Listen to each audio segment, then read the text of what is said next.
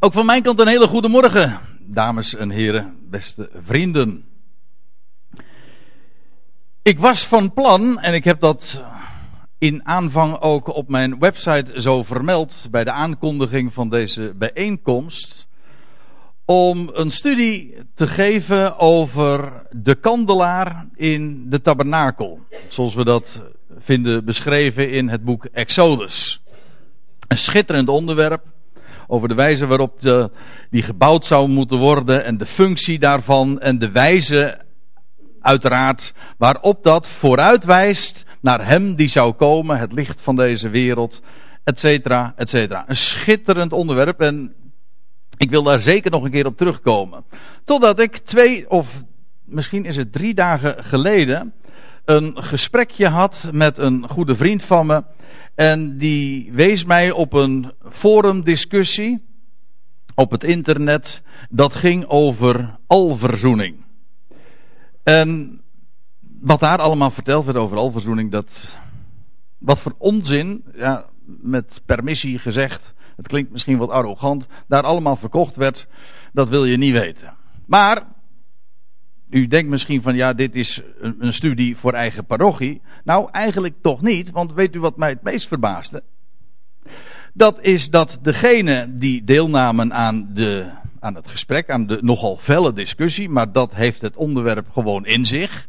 Want het is altijd weer zeer explosief. Iemand zei eens een keertje alverzoening, dat is vloeken in de kerk. Nou, ik heb inderdaad Nee, ik ken nog ik ken een schrijver. Hij zegt: Je kan beter een, een vreselijk vloek laten horen dan dat zeggen. Ja. Maar daar, dat ging daar heel erg fel aan toe. Maar wat het punt vooral was: degene die volkomen onderschrijven dat God het al met zich zal verzoenen. Zoals dat staat, ik kom er straks op terug. Hoe die zich bediende van argumenten die aan alle kanten rammelden. Het was zelfs zo dat die goede vriend van mij zei: Hij zegt, ze hebben geen idee wat verzoening is.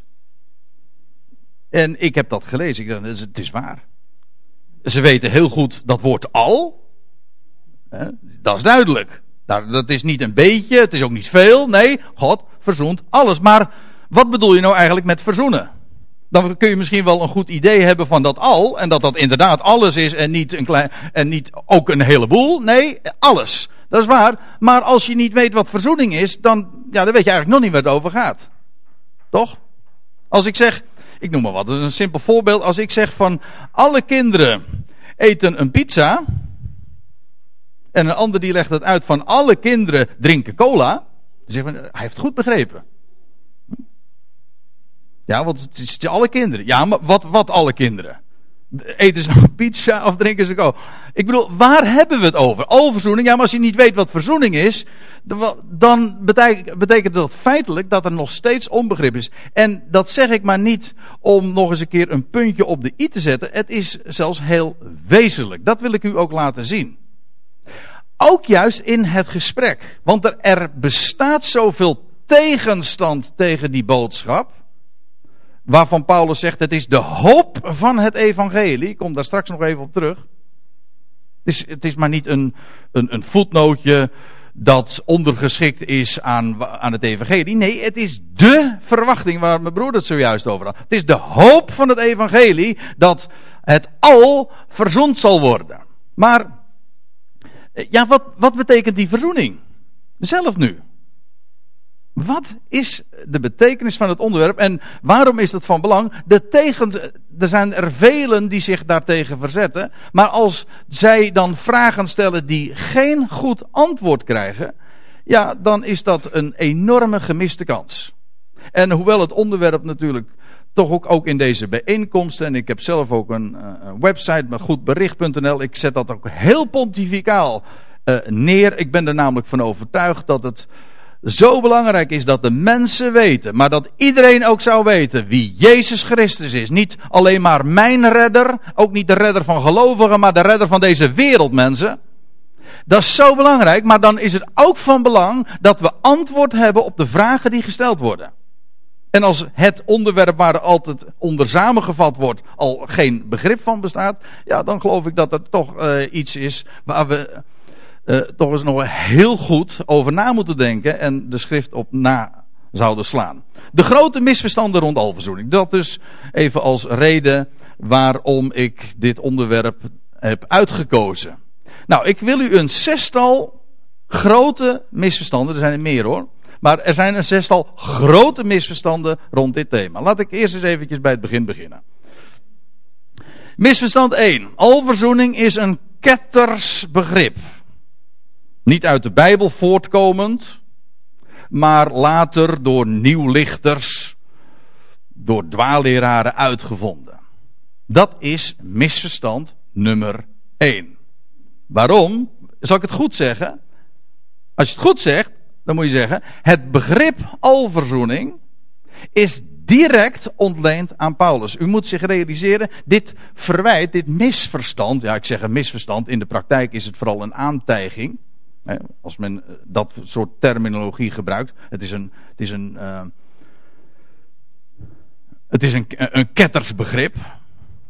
Ik heb zelfs een hele bekende leraar in Nederland horen zeggen: het is de meest fatale en de meest geniepige dwaalleer die er in de christenheid gevonden wordt. En het was niet de eerste de beste die dat zo zei. Dus het is echt een aantijging. En dan te bedenken, dat zijn dezelfde mensen die uh, ook zeggen van het is die als dogma nummer één de leer van de drie eenheid promoten. Het woord komt in de Bijbel niet voor. Het begrip komt in de Bijbel niet voor. De directe uitleg komt in de Bijbel niet voor. En zij zeggen, alverzoening is een kettersbegrip. Denk daar eens over na. Maar ik zeg u, het begrip alverzoening is direct ontleend aan Paulus. Aan diverse teksten, maar de tekst waaraan het woord zelf direct is ontleend is Colossense 1 vers 20. Daar staat, door hem, ik kom op de vertaling nog straks even terug. Door hem, dan gaat het over de Heer Jezus Christus, door hem vrede makend door het bloed van zijn kruis, verwijst uiteraard naar Golgotha. God maakt vrede door het bloed van zijn kruis. En dan staat erbij letterlijk het al met zich en dan totaal te verzoenen. Door hem, het zij wat op de aarde, het zij wat in de hemelen is. Nou, hier staat in het Grieks het woordje, en ik ga dat eventjes, ik ga dat eens proberen uit te spreken, apokatalaxai tapanta. En dat betekent letterlijk verzoening, en dan wel in de zin van een totale verzoening van het al. Letterlijk. Dus mensen die zeggen van over, die dwaalleer van de alverzoening, die weten sowieso al, alleen al in die frase niet waar ze het over hebben.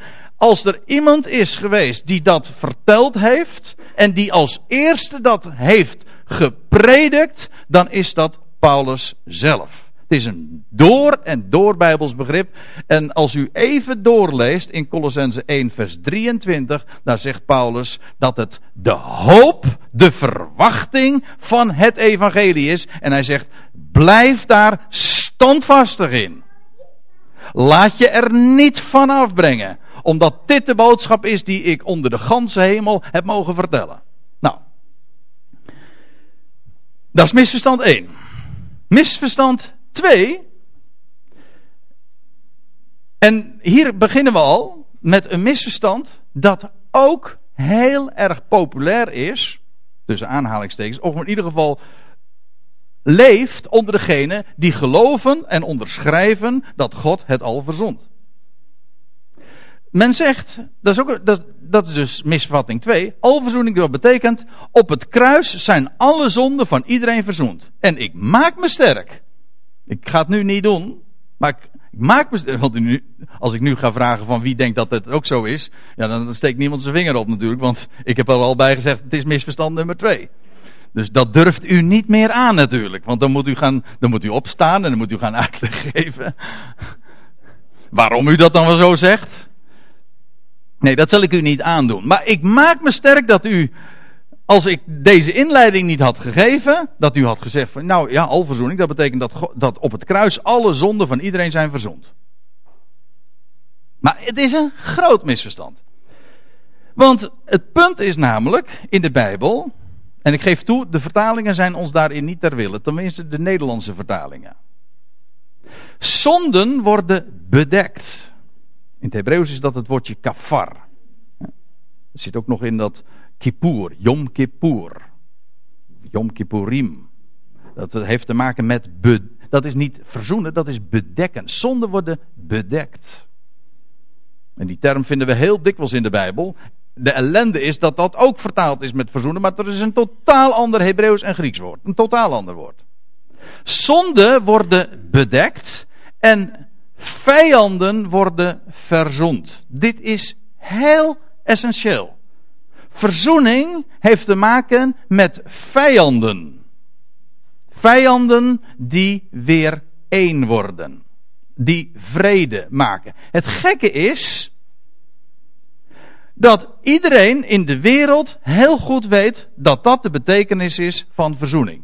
Vraag maar aan iemand van, ja, wat is verzoening? Nou, dat betekent dat de ruzie wordt bijgelegd, het conflict, dat wordt, het, het wordt, uh, het conflict verdwijnt en twee mensen die van elkaar vervreemd zijn, of twee partijen, of twee landen, de Palestijnen en de Joden bijvoorbeeld, die zich verzoenen. Dat betekent dat de vijandschap verdwijnt. Dat is de betekenis van verzoening. Totdat je het aan iemand vraagt die in de kerk komt. Ik bedoel, maakt niet uit welke kerk, maar zo wordt dat verteld. En dan wordt er verteld, ja, dat heeft te maken met de zonde en, en, zonde worden verzoend. Iedereen weet wat verzoening is. Namelijk het, het opheffen van het conflict. Vijanden die vrienden worden. Maar de verwarring ontstaat zodra je de, de kerkdeur binnenstapt of een gemeente binnengaat of wat er van de kansel verteld wordt. En dit is heel belangrijk. Ik zal u een paar voorbeelden geven. Paulus is namelijk de enige die dit woord gebruikt van verzoening en alles wat daarmee verband houdt. De term komt in het Nieuwe Testament, heel betekenisvol, als u het mij vraagt, dertien keer voor in de brieven. Alleen Paulus gebruikt het woord. Maar dan zie je inderdaad dat het te maken heeft met niks met zonde. Verzoening heeft niet met zonde te maken. Zijn je zonden verzond? Nee, zonden worden bedekt. Maar vijanden worden verzoend. En daar waar Paulus dit woord gebruikt, dan blijkt dat ook elke keer weer opnieuw. En ik wil u dat laten zien. De eerste, het eerste voorbeeld, Romeinen 5, vers 10. Daar schrijft Paulus, maar als wij, toen wij vijanden waren, en Paulus, Paulus was een vijand hoor.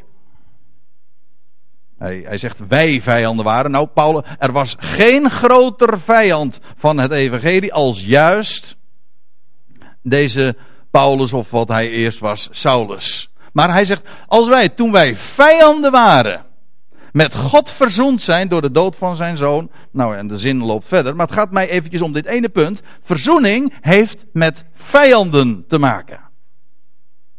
En ik zei al, dat is eigenlijk een open deur intrappen, want iedereen weet dat. Maar de verwarring ontstaat uh, in, in het kerkelijk jargon, of in, in de, zodra de Bijbel open gaat en de vertalingen die daar een potje van hebben gemaakt, omdat twee totaal verschillende begrippen één en, één en hetzelfde vertaalwoord meekregen. Ja, dan ontstaat verwarring, mensen. En, en, en wat er gebeurt is dat je dan vervolgens, als je de schrift gaat lezen en, en je wil weten en je wil komen tot begrip, ja, dan moet de knoop weer ontward worden. Nou, daar zijn we nu mee bezig dus. Hè. En u bent hier gekomen en ik mag dat zo vertellen. En hier zien we dat het, dus dat verzoening heeft te maken met vijanden. Ik wil nog een, uh, een voorbeeld geven. 1 Korinthe 7, vers 11. Gebruikt Paulus ook dat woord verzoenen. Ook in een hele normale, alledaagse context. Nou ja, alledaags. Oh, ook weer niet, hopelijk niet al te alledaags. Maar daar gaat het over, over echtscheiding en over ja, en verzoening. Daar, daar, daar, lezen we, ik val midden in het, in het gedeelte binnen, maar daar lees je dat een vrouw haar man niet zou verlaten. Is dit toch gebeurd, schrijft Paulus? Laat ze dan ongehuwd blijven of zich met haar man verzoenen. Dat staat bij Paulus ook in de praktijk dus centraal. Die verzoening, daar gaat het om. Dus er is, er, er is vijandschap, of op zijn minst vervreemding. De, de, twee mensen, een man en een vrouw, zijn van elkaar vervreemd geraakt. Nou, en dan zegt Paulus, als je dan de, de ander verlaten hebt, wel richt je er dan op dat het weer goed komt. Dat je je met de ander weer verzoent. Zo spreekt de Bijbel erover. Het heeft te maken met, met twee partijen of twee mensen twee schepselen, of hoe je het ook maar zo formuleren wil, die in conflict zijn of vervreemd zijn van elkaar. Dat heeft te maken met verzoening. Ik zal u nog een voorbeeld geven uit dat gedeelte waar ik zojuist al uit citeerde. Maar dan een vers later, Colossense 1, vers 21, daar lees je dat Paulus zegt: Ook jullie eens vervreemd en vijandig gezind in de boze werken, verzoent hij echter nu. In de toekomst het al, maar nu zijn wij als gelovigen reeds verzoend. En wij waren vervreemd, eigenlijk vreemden van hem, vervreemd trouwens ook van elkaar. En we waren vijandig gezind en het is God die verzoent. Ja, dan moet, ik moet er trouwens nog iets bij zeggen. Dat woordje verzoenen, ik, ik gaf zojuist al het Griekse woord, maar dat is apokatalasso, dat verzoenen. En dat alasso, dat betekent eigenlijk gewoon veranderen. Veranderen. Vele mensen denken bij verzoening dat het iets is, iets, een, een administratief verhaal is. Er wordt iets vergeven. Er wordt een, een openstaande rekening wordt verscheurd. Of een schuld wordt vereffend. Maar dat is het niet. Het is maar niet iets wat aan jou gebeurt. Nee, het is. Of over jou gebeurt. Nee, het is iets waarbij de persoon zelf, die een vijand was of vervreemd was, veranderd wordt in een vriend. Dat is wat verzoening is.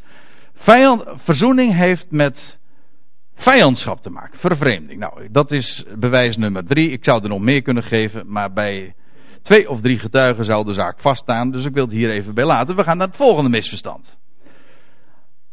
Misvatting 3. Alle alverzoening betekent alle mensen worden verzoend. U zegt, is dat, is dat ook al een misvatting? Ja, het is een misvatting, want dat is niet wat alverzoening is.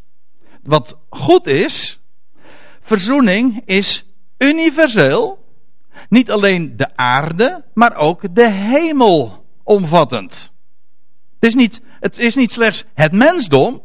Als je zegt alle mensen worden verzoend, dat is een veel te magere om, uh, omschrijving. Ja, voor sommige mensen is dit al uh, veel te erg. Hè? Alle mensen, nou ik zal het nog sterker nog stellen. Heel de schepping. Dat is wat Paulus zegt. Lees maar het bewuste vers nog een keertje na. God maakt vrede door het bloed van zijn kruis. En daar staat erachter het al. Dat wil zeggen, ja, het, het alles. Het heelal. Met zich totaal dan te verzoenen. En daar staat erbij, door hem. En nou wordt uitgelegd wat dat al is. Dat was trouwens al eerder uitgelegd in dit gedeelte. Lees het maar na in, in Colossense 1 vanaf vers 16 al. Dan gaat het gewoon om al wat gecreëerd is. Door, de, door God via de zoon van zijn liefde. Het al. Het zij troon, het zij heerschappij, het zij macht, het zij zichtbaar, het zij onzichtbaar, het zij hemel, het zij aarde. Alle dingen. Alles. Nou, en hier benadrukt Paulus het nog een keer. Hij zegt, God gaat door dat kruis van Golgotha, dat eens in deze wereld stond, gaat hij het al verzoenen. Maar dan ook totaal. Ik kom er straks nog even op terug. Wat dat totaal, wat ik bedoel met dat woordje totaal. Maar er staat bij dus te verzoenen, het zij uh, door hem. Daar gaat het dus om. Verzoening vindt altijd plaats door hem. Maar het wordt uitgelegd wat dat alles betekent. Namelijk het zij wat op de aarde is. Dat wil zeggen wij, mensen. gaat natuurlijk, sommige mensen hebben gezegd, ja, alle dingen betekent, uh, dat betekent gewoon uh, heel de schepping. Maar laten we wel wezen, verzoening, dat hebben we zojuist al even vastgesteld. Verzoening heeft te maken met mensen of met wezens die vervreemd en vijandig gezind zijn dan gaat het natuurlijk niet over bergen en oceanen en over stenen en over giraffen. Nee, het gaat over mensen, over wezens, over vijanden. En hier wordt er gesproken, al het zij wat op de aarde is, gewoon het mensdom dat hier op deze aarde vervreemd en vijandig rondloopt. Eigenlijk al vanaf de Hof van Eden. Want vanaf de Hof van Eden is de mens al van God vervreemd. eigenlijk hem ook vijandig gezind. We vertrouwen God niet. Dat is het eigenlijk, hè? We zeggen heel vaak, ja, de mens is ongehoorzaam geworden. Ja, maar het probleem is dieper. Waarom werd de mens ongehoorzaam? Het, de ongehoorzaamheid, let op wat ik zeg nu. De ongehoorzaamheid was niet het probleem. Dat was een gevolg. Het probleem was, de mens vertrouwde God niet. En de influisteringen van de slang, die nam die aan. Die accepteerde die. Ik wou zeggen, slikte die als zoete koek, maar ik moet, dat is in dit geval niet helemaal de juiste term natuurlijk. Als een zoete vrucht, ja. Namelijk, ja, God heeft dat wel gezegd, maar hij weet dat ten dagen van de, dat, dat gij daarvan eet, dat gij als God zal zijn. Dat wil zeggen, daar werd dat gif van wantrouwen. God lijkt wel goed, maar hij is het niet. En dat gif is toen ingespoten en dat is nog steeds in de mensheid. En in wezen is dat ook de basis van religie. We, we, we vertrouwen God niet en daarom, daarom hebben we godsdienst opgebouwd om hem te pleasen. Want we realiseren wel dat hij sterker is dan, hij, dan wij en dus moeten we hem te vriend houden. We vertrouwen hem wezenlijk niet. En die boodschap wordt eigenlijk in alle religie, ook de christelijke religie, verteld. Eigenlijk is God niet te vertrouwen. Hij, hij houdt van jou, wordt er dan gezegd, ja, op voorwaarde dat. Want als, je, want als jij niet voor hem kiest, ja, dan ga je voor eeuwig in de, in de verdommenis. Ik zeg het expres zo. Want dan weet u meteen wat, over, wat er verteld wordt. Ja, dat, die leer is niets anders dan fundamenteel wantrouwen. En op grond van zo'n prediking zeggen mensen van ja, nou laat ik dan inderdaad maar kiezen. Maar dat is niet, is dat verzoening? Nee, in tegendeel, dat is juist een bekering, een kiezen op basis van wantrouwen. Juist omdat je hem niet vertrouwt, kies je voor Jezus. Maar dat is geen evangelie hoor. Het evangelie God is, God houdt van jou. Wie je ook bent, wat je ook doet, hoe jouw reactie ook is, of je het nou vertrouwt of niet, hij houdt van jou, hij laat je never nooit gaan. Dat is, kijk, dat is de boodschap van Gods liefde. Onvoorwaardelijk. Dat is de boodschap ook van verzoening. Zo maakt God vrede. Hij is goed. En vraag het maar eens een keertje aan de mensen in deze wereld. Ik bedoel, men, Iedereen weet wel, want God gelooft niet in atheïsten. Dat, dat zeg ik wel eens vaker. God gelooft niet in atheïsten. Mensen weten wel dat hij er is. Maar toch, we. Altijd is daar weer de klacht van dat hij niet goed kan zijn. Want hoe kan een goed God. Nou. Al dat kwaad. Die ellende daar in, in Azië en Afrika. En, en, en, en trouwens, je hoeft helemaal niet naar een ander werelddeel te gaan hoor. Hoe kan hij zich dat permitteren? We geloven niet dat God goed is. Nou ja.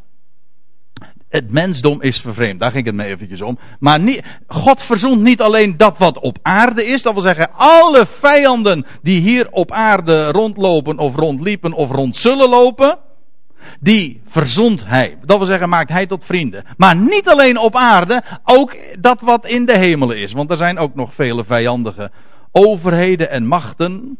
Ja, wat dacht u? De overheden en machten in de hemelse gewesten die strijden, et cetera. Vijandige machten, hemelse machten die achter de schermen van deze wereld opereren. Ook vijandig. Maar ook die gaat hij veranderen in, in vrienden. Wauw, dat is God. Maar niet een administratieve aangelegenheid. Nee, hij gaat ze veranderen. Vijanden worden vrienden. Niet alleen dus de, niet alleen dat wat op aarde is, maar ook zij die in de hemelen zijn. Het is nog veel uitgebreider. Dat wil zeggen alomvattend, niets uitsluitend. Het is dus uh, all-inclusive. De verzoening. En zij die zich verzetten tegen de verzoening van alle mensen, die, moeten, die, die zou ik ze één ding willen vertellen. Je verzet je tegen de boodschap dat God alle mensen verzoent, maar het is nog veel erger. Tussen aanhalingstekens. Hij verzond het al. En op aarde en in de hemelen. Misvatting 4 is, en ik heb het er zojuist al even aangegeven. God, alverzoening betekent gewoon, God vergeeft iedereen. Ook dit is weer zo'n misverstand, die ook heel sterk leeft. Ik, ik zou ook nu weer kunnen zeggen, ik ben ervan overtuigd dat er misschien heel wat mensen zouden zijn die zo, zoiets houden hebben gezegd. Alverzoening, uh, ja, dat geloof ik. Ja, ja, alles. Ja, alles, absoluut. En dat betekent, hij, hij vergeeft alles. Eigenlijk is het, ik heb zo'n plaatje erbij gezet van een generaal pardon. Dat is het idee wat velen voor- en tegenstanders hebben van alverzoening. God vergeeft alles. En iedereen. En dat is het niet. Dat is niet wat verzoening is. Want het is, God vergeeft niet. Ja, dat is wel waar hoor. Maar daar gaat het, dat is niet wat verzoening is. God verandert iedereen van vijanden tot vrienden. Dat is verzoening. Kijk, want dat voorbeeld wordt heel vaak gegeven. Ik bedoel, het ligt nog vers in het geheugen, in ons collectief geheugen. Als je het dan zegt van dat God alles verzond, en dan denken ze van ja, uh, dat betekent God vergeeft ook Hitler. Oh, ik heb het er al meer dan eens met mensen ook over gehad.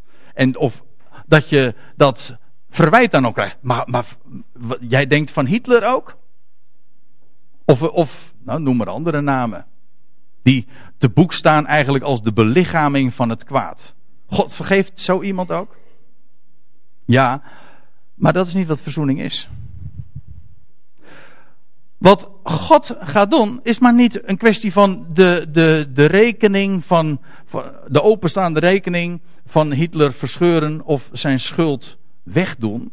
Dat is vergeving er niet meer mee rekenen. Maar dat is niet wat verzoening is. Daarom is dit zo belangrijk om dit goed te zien. Want een heleboel mensen zeggen van ja, maar dat, dat is maar goedkoop.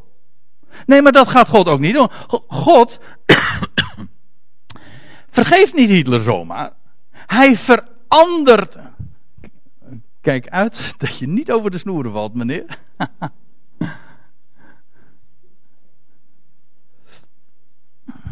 Je hebt zomaar een gat in je hoofd hoor. Dat is ook nog niet de bedoeling. Toch dan? Maar God verandert Hitler van een vijand in een vriend. Ja. En let daarbij op.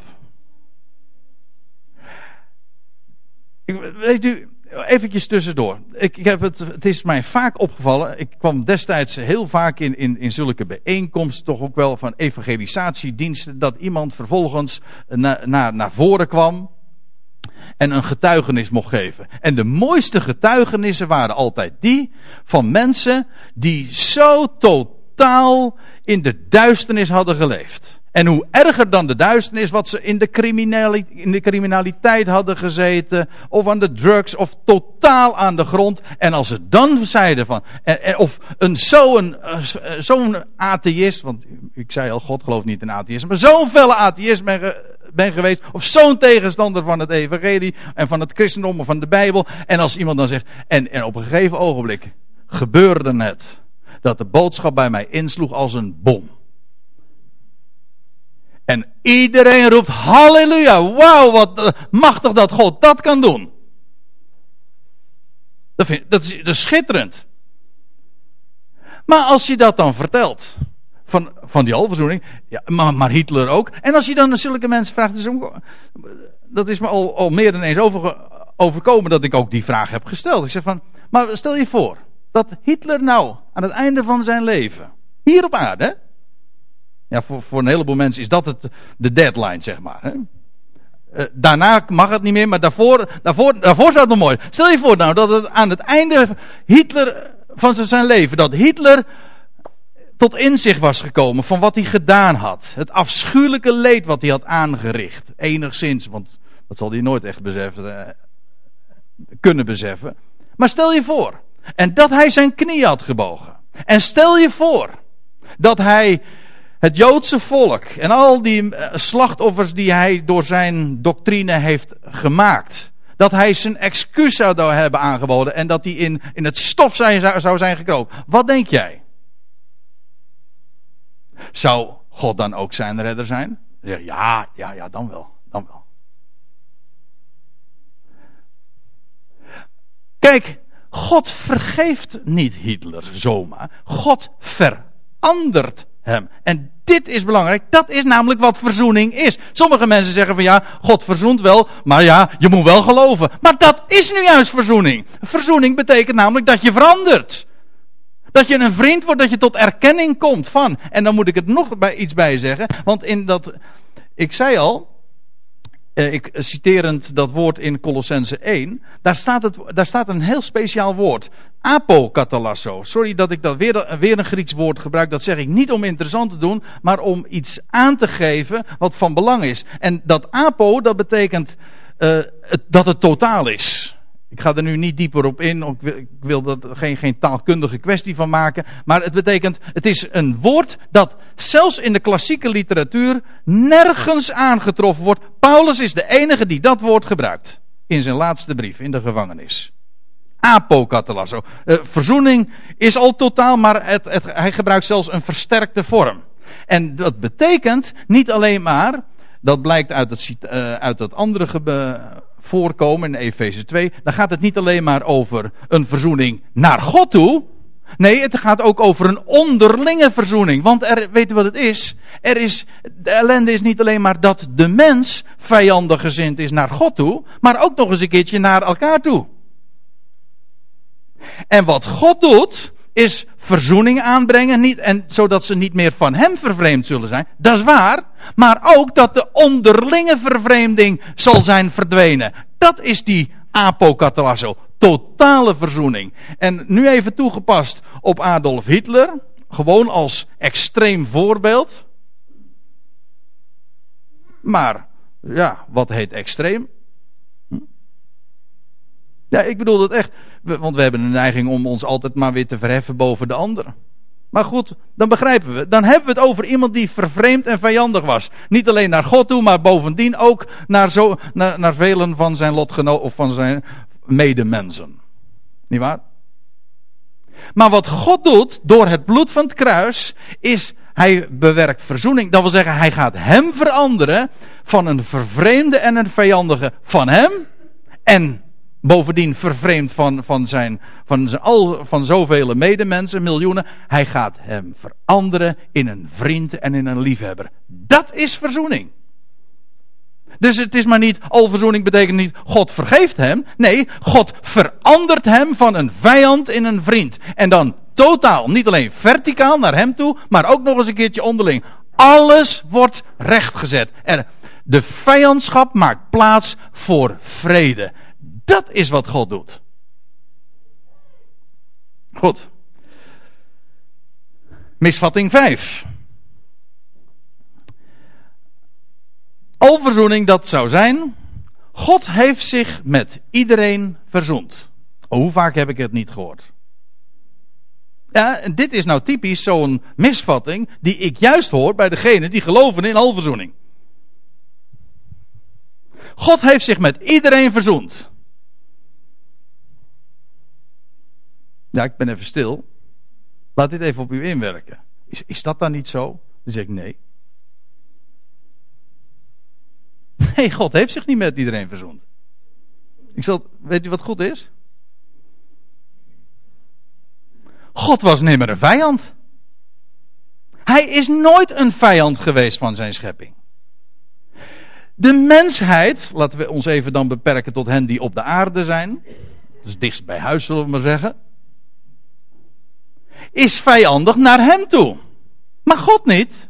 God is nooit een vijand geweest. Ik weet, er worden, er worden dan dingen verteld van ja, God heeft zich verzoend. En nou gaat het erom dat wederzijds verzoenen. Maar die wederzijdse verzoening is iets totaal anders.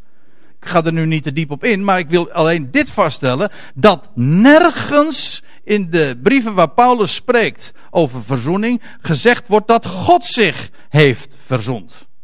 En de hele eenvoudige reden is, is deze, God is nooit de vijand en kan dus ook niet verzoend worden. Want verzoenen, dat hebben we al eerder vastgesteld, dat betreft vijanden. Of mensen die zich vervreemd hebben van. Dat is God nooit geweest. Ik zal u een paar voorbeelden geven. Om het u ook te laten zien. Dat God zich niet verzond heeft. Voorbeeld 1. 2 Korinthe 5. Een hoofdstuk dat nogal elementair is als, als we het over dit thema hebben. En daar les je dat Paulus zegt, en dit alles is uit God. Daar gaat het trouwens over God die een nieuwe schepping maakt, waar we het al eerder over hadden. God die een nieuwe schepping maakt. En dan staat er in vers 18, en dit alles is uit God. Ja, dat is prachtig, hè? Zoals de Bijbel dat leert. Uit hem, door hem, tot hem zijn alle dingen. En dus hem zij de heerlijkheid. Tot in de Ionen. Amen. Dit alles is uit God en er staat er achter die door Christus ons met zich verzond heeft. Eigenlijk staat het hier ook tijdloos, ons zich met zich verzond. Maar het gaat me eventjes erom, op de wijze hoe Paulus het formuleert. Er staat niet die door Christus zich met ons verzond. Nee, die ons met zich verzond heeft. En, zegt Paulus dan, en ons, op, zijn, op onze beurt dan weer, de bediening van de verzoening gegeven heeft. En dan, en vervolgt hij, vers 19, welke immers hierin bestaat, dat God in Christus de wereld met zichzelf verzoenende was. Niet dat God zich met de wereld aan het verzoenen was. Nee, dat God de wereld met zich verzoenende was. Door hun de overtredingen niet toe te rekenen en dat hij ons het woord van de verzoening heeft toevertrouwd. God verzoent wat, waar het om ging toen God zijn zoon zond. Dat was om de wereld tot zich te verzoenen. Om vrede, die vijandige wereld, om die te maken tot, om, hij, om vrede te maken. Om vrede te stichten. Want dat is wat verzoenen feitelijk is. En om die vijanden tot liefhebbers en vrienden te maken. Daar ging het God om. En God was in Christus de wereld niet, hij was niet zich met de wereld verzoenen, nee, de wereld met zich. Want dan krijg je ook het verhaal wat zo dikwijls verteld wordt, ook in dogma's, maar ook vanaf de kansel, dat God toornig was en het kruis van Golgotha moest hier in deze wereld staan, want hij moest zijn toorn plaats, Christus moest de toorn plaatsvervangend ondergaan, zodat hij ons kon vergeven. Wij verdienden de straf, maar goed, God heeft een, als het ware een bliksemafleider gegeven. En hij heeft al die straf die ons had moeten treffen, heeft hij op Christus gebracht. En Gods toren kwam op hem. En God moest zich zo verzoenen met de wereld. Nou, het is precies omgekeerd. Het is niet een klein beetje ernaast. Nee, het is precies tegen, het tegenovergestelde. Ziet u hoe juist, we, we hebben het nu hier over de betekenis van het kruis van Golgotha. Waarvan iedereen toch zal inzien van ja, dat is het hart van de boodschap. Maar dat daar zulke, ja, in mijn ogen, toch echt waanideeën over bestaan. En zelfs fatale misvattingen. God, de, God was niet vijandig. God hoefde niet verzoend te worden. God hoefde niet bedaar, tot bedaren gebracht te worden. Nee, de wereld was vijandig. En God zou een vijandige wereld, daar zou hij vrede mee gaan maken. En dat doet hij door Christus. En hij was in Christus bezig de wereld met zich te verzoenen. Er staat niet bij dat het gecompleteerd is, want dat is ook nog niet zo. Maar daar gaan we het in de volgende misvatting over hebben. Maar lees nog even verder trouwens in vers 20. Um, Goed, er staat dus, en dat hij ons het woord van de verzoening heeft toevertrouwd. En zegt Paulus dan, wij zijn dus gezanten van Christus. Dat wil zeggen, ambassadeurs van hem. Alsof God door onze mond u vermaande, letterlijk staat aanmoedigde. Niet vermaande, dit. Heb je weer, weer, datzelfde idee. Dat is allemaal broertje en zusje hoor, van zulk, zulk woordgebruik. Het verraadt gewoon het niet begrijpen waar het om gaat. Niet alsof als dat God vermaant. Nee, God moedigt aan. Hij wil vijanden maken tot liefhebbers en vrienden van hem. En hem bewijzen van ik ben. Jullie, jullie wantrouwen mij? Jullie wantrouwen mij? Ik ga je bewijzen dat ik werkelijk goed ben. En Paulus is de, de bediening van de verzoening gegeven om te laten klinken. God is goed. God is liefde. En die liefde is niet kapot te krijgen Kijk naar het kruis van Golgotha. Zoveel houdt God van jou en van deze hele wereld. En dat vertellen wij. En dat is die bediening van de verzoening. En, dat, en, Paulus zegt, wij zijn dus ambassadeurs van Christus. Alsof God door onze mond u aanmoedigde. In de naam van Christus vragen we u, laat u met God verzoenen. God hoeft niet verzoend te worden met de mens. Hij is liefde, hij laat je nooit gaan. Maar jij die zo vijandig gezind bent, jij die vervreemd van hem bent, weet één ding, God houdt van jou. En als u nou van deze, al deze misvattingen helemaal niks dan zeg ik ook tegen de jongelui, als je zegt van nou, sorry, ik, ik begrijp het niet helemaal. Ik weet niet of ik erg moeilijk ben hoor vanmorgen, maar goed. Maar onthoud in elk geval dit. Dit ene. En dat is, God is goed. God is liefde. En hij laat jou nooit gaan. Weet dat zeker. En hij brengt jou op je bestemming. Jouw leven heeft pas betekenis, laat je dat dan ook zeggen. Jouw leven krijgt pas werkelijk waarde en betekenis wanneer je hem leert kennen. Maar hij houdt van jou. Vergeet dat never nooit. Dat is de boodschap van verzoening. Hij laat je nooit gaan. En dat is wat wij vertellen. Laat je met die God verzoenen. Je denkt dat, je, dat, dat die God niet het goede met jou op het oog heeft? Nou, vergeet het maar. Hij is één en al liefde en zijn weg is de beste, de beste altijd. Weet dat en als je het niet gelooft, is het ook goed. Ja, dan kan je misschien nog, dan kan je misschien nog heel veel verdriet overkomen omdat je het miskent.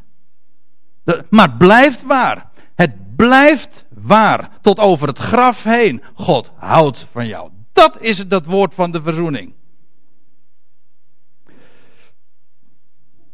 Ja, dan gaan we tenslotte naar de laatste misvatting. Dat is, en ik, moet u eerlijk bekennen, ik, ik, gaf het zojuist al eventjes aan, van juist ook die misvattingen bestaan ook net in, in, in de kringen van hen die geloven dat God uit al verzond. En ik heb het zelf ook verteld, hier deze, deze misvatting. Staat misschien nog wel op mijn website ergens ook. Dus ik, ik kijk, je, moet gewoon eerlijk zijn. Dat vind ik in het algemeen, uh, de waarheid komt namelijk altijd aan het licht.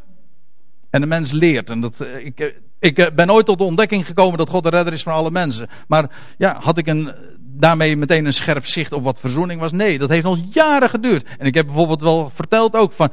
Mensen, iedereen is verzoend, alleen je weet het nog niet. Het is goed bedoeld, dat kan, en, en volgens mij heb je eraan geroken, maar je weet dan nog steeds niet, moet ik eerlijk toegeven, nog, nog steeds niet wat verzoening is.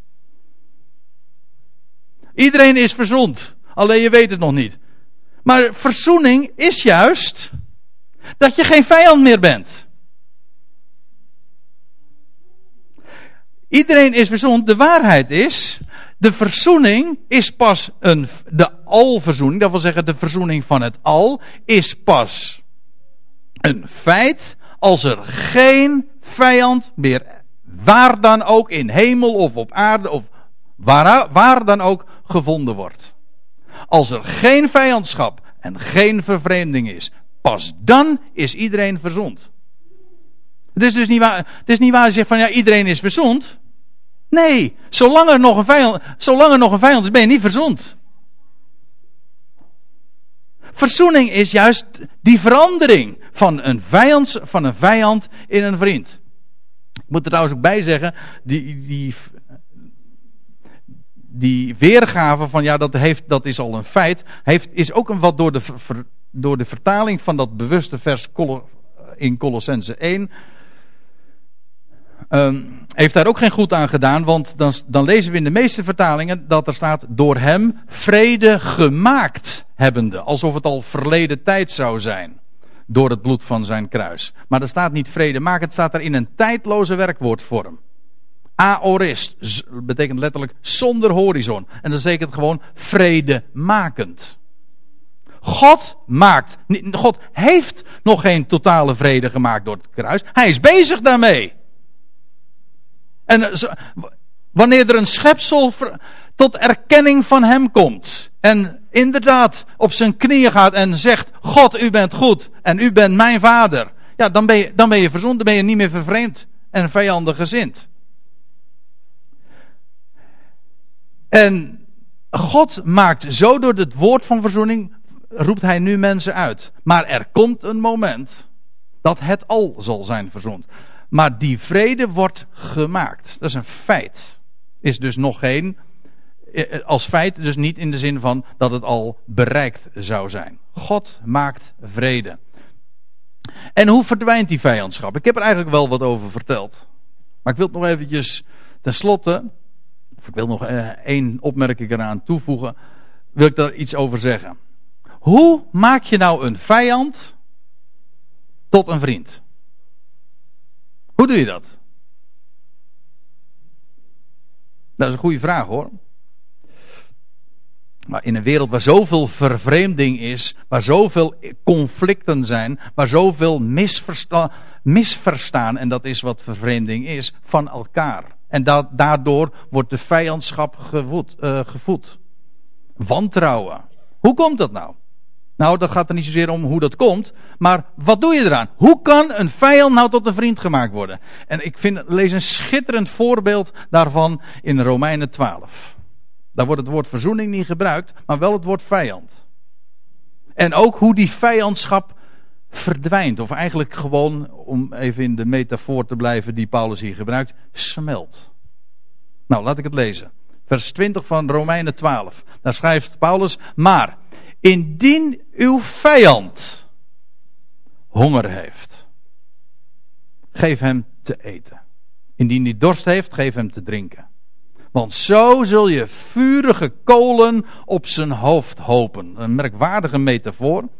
Er zit nog heel wat meer achter, want ik denk ook dat het nog met het altaar te maken heeft.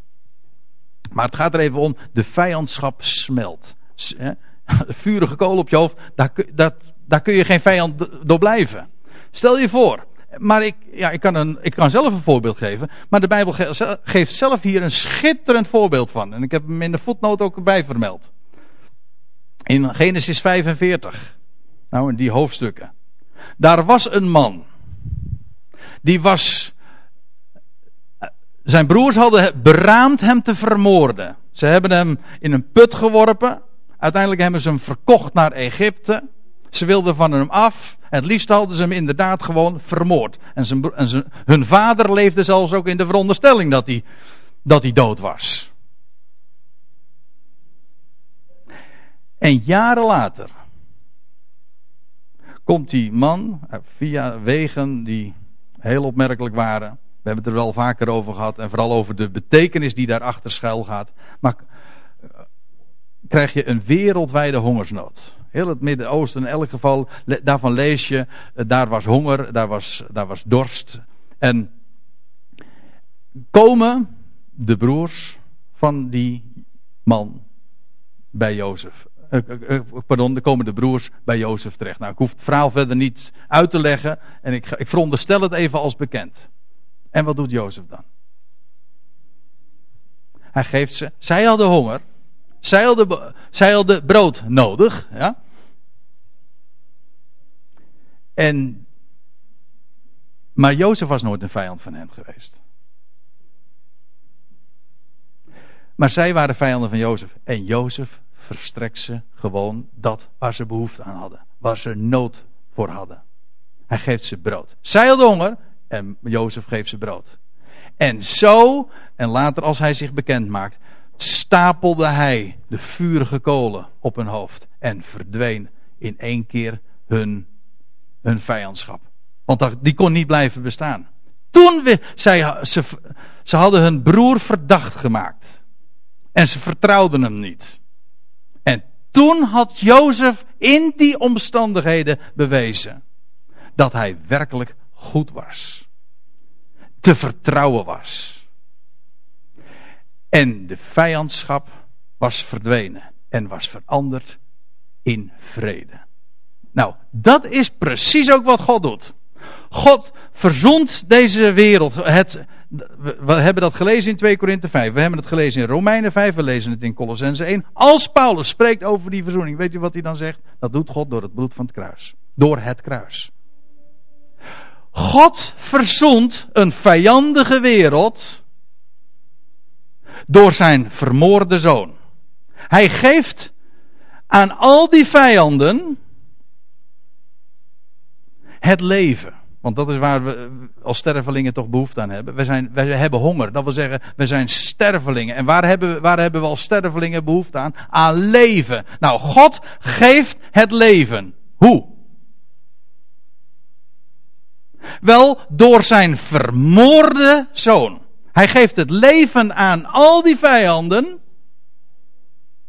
Juist door hem die zij vermoord hebben. Juist, sterker nog, doordat zij hem vermoord hebben, kon hij hen het leven geven. Want doordat zij hem vermoord hebben, kon hij opstaan uit de dood en leven drie dagen later, na die moord, na die, na die gruwelijke dood van het kruis, heeft hij zijn zoon doen opstaan en heeft hij leven aan het licht gebracht dat bestemd is voor al die vijanden, voor al die mensen, voor die hele wereld die hem vermoord hadden.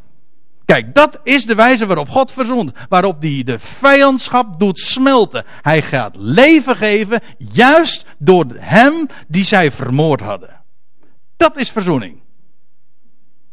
Door het bloed. God, kijk, dan, je hoort dan zeggen van, ja, God heeft uh, verzoend aan het kruis. Nee, God verzoent niet aan het kruis. Nee, hij verzoent door het kruis. Het kruis is de wijze waarop God het bewijs levert aan de wereld. Ik ben goed voor jullie.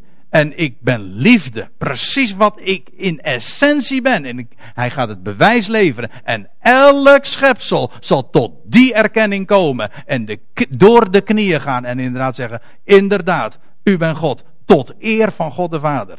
En dan wil ik tenslotte nog één ding zeggen. Er staat ergens in Spreuken 16. Spreuken 16, vers 7. Een prachtig woord. Misschien heb u er, heb u er nooit zo bij stilgestaan. Ik kan me ook niet herinneren dat ik er zelf ooit eens op gewezen heb. Maar ik wil bij deze gelegenheid er graag eens een keertje even op wijzen. Er staat in Spreuken 16, vers 7 dit. Als iemands wegen de Heere behagen, of letterlijk staat er Yahweh behagen, dan doet hij zelfs, of Eigenlijk staat er, dan doet hij ook diens vijanden vrede met hem maken. Dat, dat kun je natuurlijk al in het algemeen als een woord doorgeven en, en ter harte nemen en zeggen van nou als mijn wegen God behagen, dan, zal de, dan, zal de, dan zullen de, vrij, de vijandschap zal verdwijnen. Ja, maar het is natuurlijk in wezen een profetische uitspraak. En gaat over hem die, in wie Gods behagen werkelijk was. Want dat vind ik zo mooi.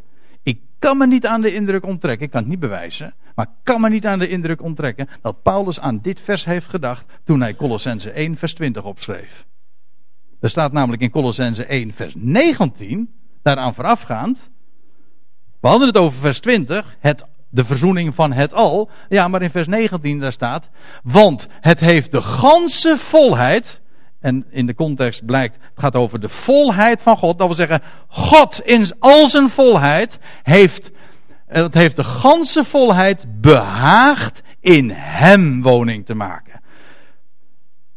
Als er één iemand was die God behaagd heeft, dan is het deze man. Die in de weg die hij gegaan is, vanaf de wieg tot aan de laatste ademtocht, de weg is gegaan van God, wel, dan was hij het. Wel, en wat doet God? Al zijn vijanden laat hij vrede met hem maken. Juist doordat zij hem vermoord hebben. Dat is, dat is nou precies de wijsheid van God. Want het heeft de ganse volheid behaagd in hem woning te maken en door hem vredemakend door het bloed van zijn kruis. Het al. Dat wil zeggen, totaal met zich te verzoenen. Door hem. Het zij wat op de aarde, het zij wat in de hemelen is. Amen.